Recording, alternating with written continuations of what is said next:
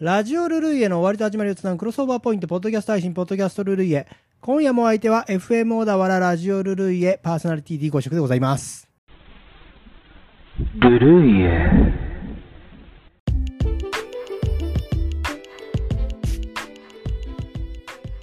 先日6月18日放送のラジオルルイエをお聞きくださいました皆様お聞きくださいましてありがとうございました。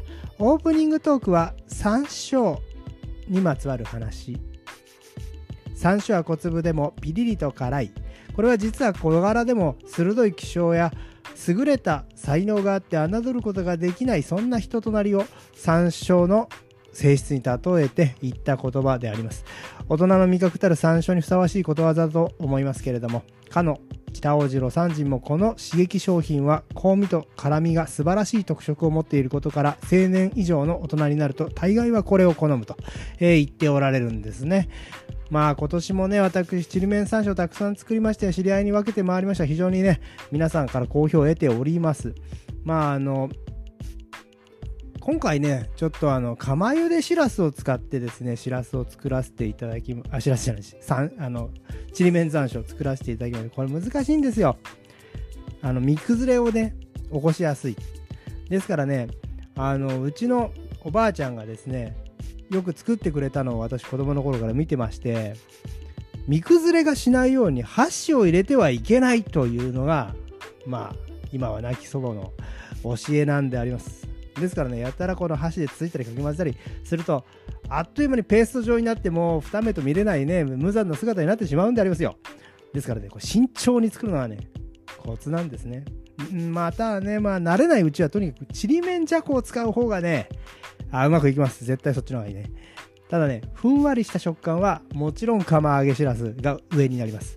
みりんと酒の量を調節して身崩れをコントロールしていくんですがみりんを多くすると硬くなり酒を多くすると柔らかく仕上がる。これがね覚えておくといいんです。ちなみにちりめん山椒は酒をたくさん使うのがいい。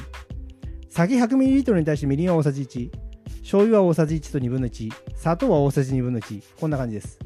これら辺をね目安に作ってみてください。ちりめん山椒買うと高いですからね。自分で作ると簡単ですよ。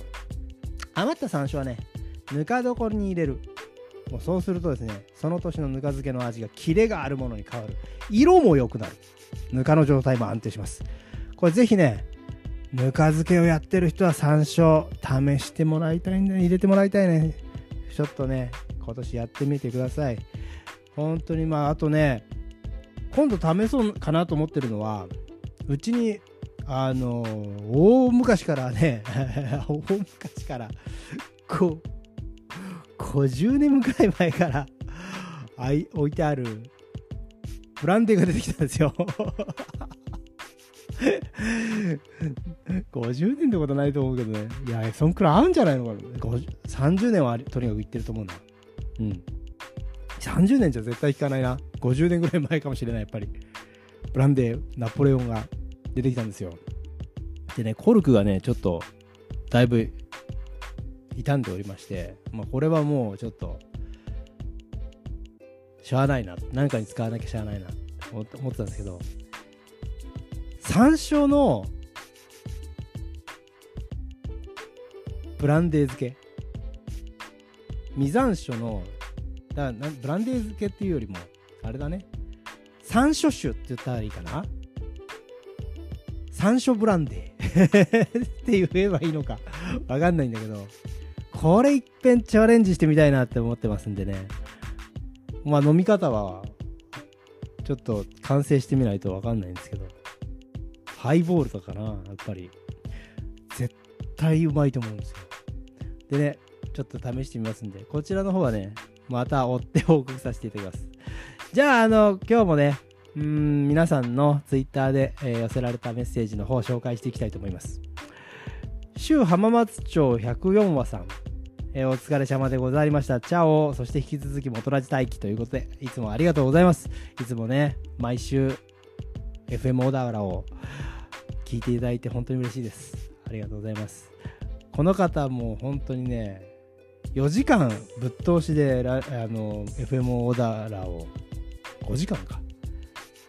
聞いてくれるというね、すごいマラソンをやってるリスナーなんですけど、素晴らしい、毎週欠かさずやっておられまして、まあ、あの、何名かね、この、そういう参加者がいるんでありますよ。この FM モダンの、えーそのうちの周浜松町104さん、来週もぜひ頑張ってきてください。で、ゆうもふもこさん、ちゃっていう メッセージ、ちゃ いいですね。ちゃおーのちゃかもしれませんけど、この、いつものしっていうね、うん、顔文字、可愛らしい、なんか、顔文字を書いてくれるんですね。えーありがとうございます。また来週もよろしくお願いします。えピロハル A さん。チャオボルテージはいいな、いつ聞いてもということで。ボルテージやっぱりいいですよね。ソウル、まさに。GS の行き着いた R&B の完成形、ボルテージ。やっぱね、なんか迫力が違うんだよな、ボルテージってね。うん。他の GS も素晴らしいけども、ボルテージのなんか迫力感じるんだよね。またバンバンかけていきたいと思います。この夏の、夏のボルテージはやっぱりね、気持ちいいんだよね、聞いてて。うん。またかけたい。D2 ベンベン、本メイリーさん。今日もありがとう。オルガン響くナンバーだったね。来世でもよろしく。チャオチャオ。オルガンがやっぱりね、今回バンドックス挟んでましたからね。オルガン、やっぱり GS にオルガンって絶対必要なんだな。あの当時。あの音。でね、なぜかこのクラシカルなというかバロックな、うーん、チェンバロ的な音を入れたがったんだね。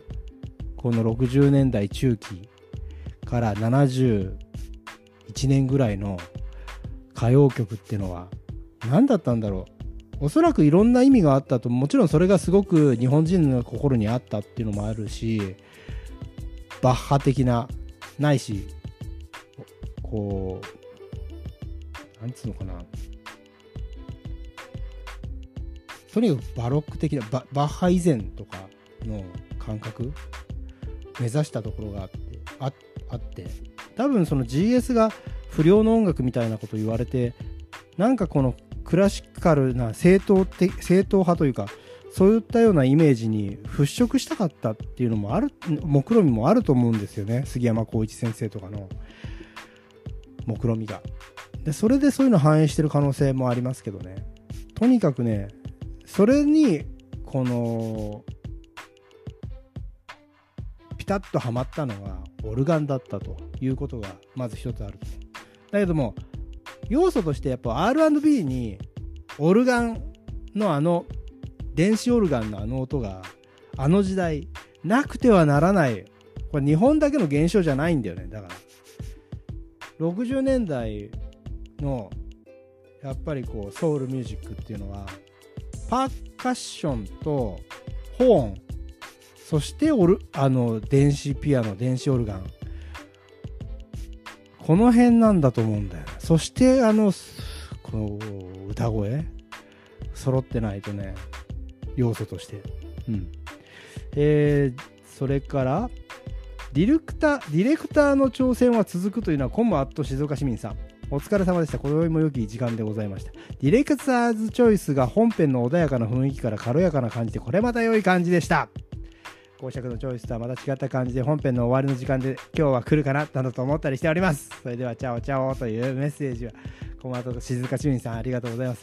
ディレクターチョイスがや、なんかね、あの、最近非常にのノリに乗っておりまして ノリに乗っておりまして、人気を博しておるんですよ、本編より。いいことですよ。私、これね、やっぱりなんかこの、番組のスタンスとして、あの、自分一人で全然この、背負ってるという、このストレスのない、えー、おかげでこの10年、12年続けさせていただいてますけども、やっぱりディレクター、佐久間佐久間元成、そして社長、鈴木社長、そしてリスナーの皆様、これに支えられて番組を作ってこれたここまで。ですからねまたなんかこのおかげでとか乗っかっておんぶに抱っことかじゃなくてなんかこのお互いのなんかこのキャッチボールみたいな付き合い方だったと思うんですよね。なんか支え合ってなんて言う言うとかっこよく聞こえるんだけどそうじゃなくてなんかこっちが投げたものがまた帰ってきたりっていうのを楽しくてやってたらこのルルイエができたって思ってるんですねだからうんそれがまたこの単に僕とリスナーとのこの見えね音に聞こえてくる部分だけじゃなくて裏方を全部引き受けてくれてるそのディレクターとそれからあとそういったことをなんかこの笑って許してくれてる社長が、うん、ノブさんって言うんですけど、あの、ノブ社長がですね、えーおかげさまで本当にうまいこと言えてると思うんですよ。で、そこで、なんかこのディレクターの出番としてというか、ディレクターの腕の見せ所として、いろんなところ腕の見せ所あるんですけど、このなんつうの空き時間、ちょっと尺が足りない時に挟んでくるディレクターチョイスで、どうなんかここで掴んでくるかっていう、またもうやっぱそこね、ものすごく考えてられるのは、どうやって次の元ラジの頭につなげるか。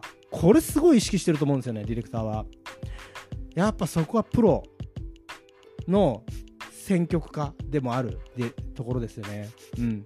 まあそんなわけでこれからもディレクターチョイス、えー尺わざわざと開けたりはしませんが、あの楽しみにしててください。えー、それから、まあこちらもディレクターチョイスの話でちょっと。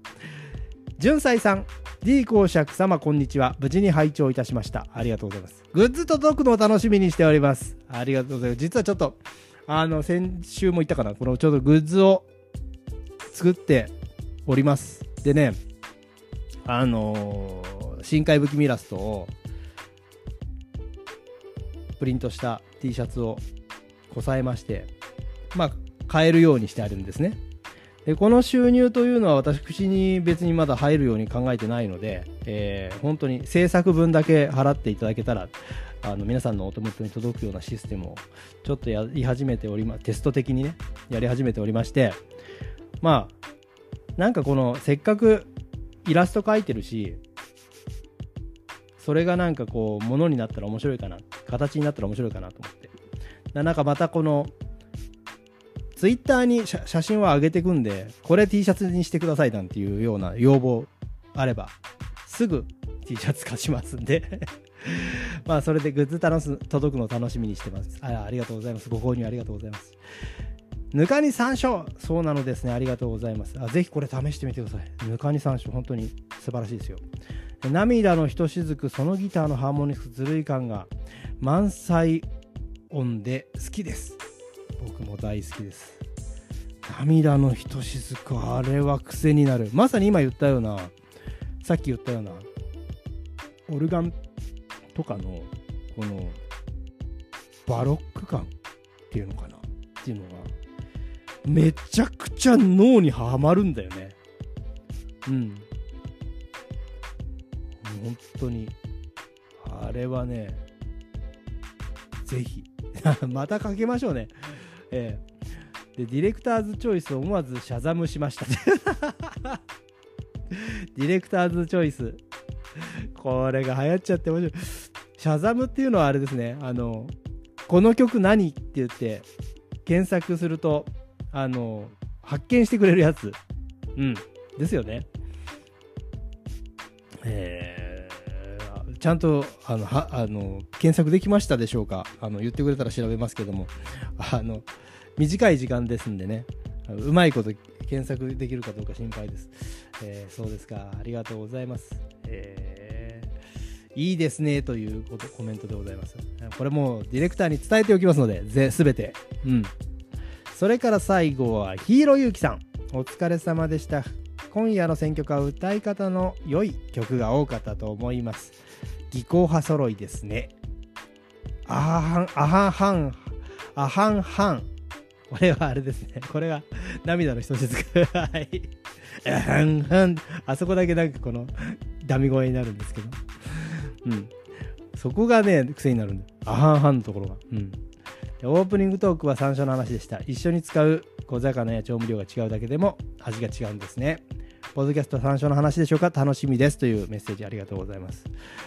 いやー、本当にね、嬉しいな。もう皆さんこのもしポッドキャストこれラジオ聞いてる人以外でここにたどり着いた方もしいましたらぜひラジオの方もね聞いていただきたいと思います。ラジオこのポッドキャストの最後に、えー、ラジオのあの聞き方など、うん、お伝えしますので最後まで聞いてくださいまあ今後の D コシクのポッドキャスティングにご期待いただけたらと思います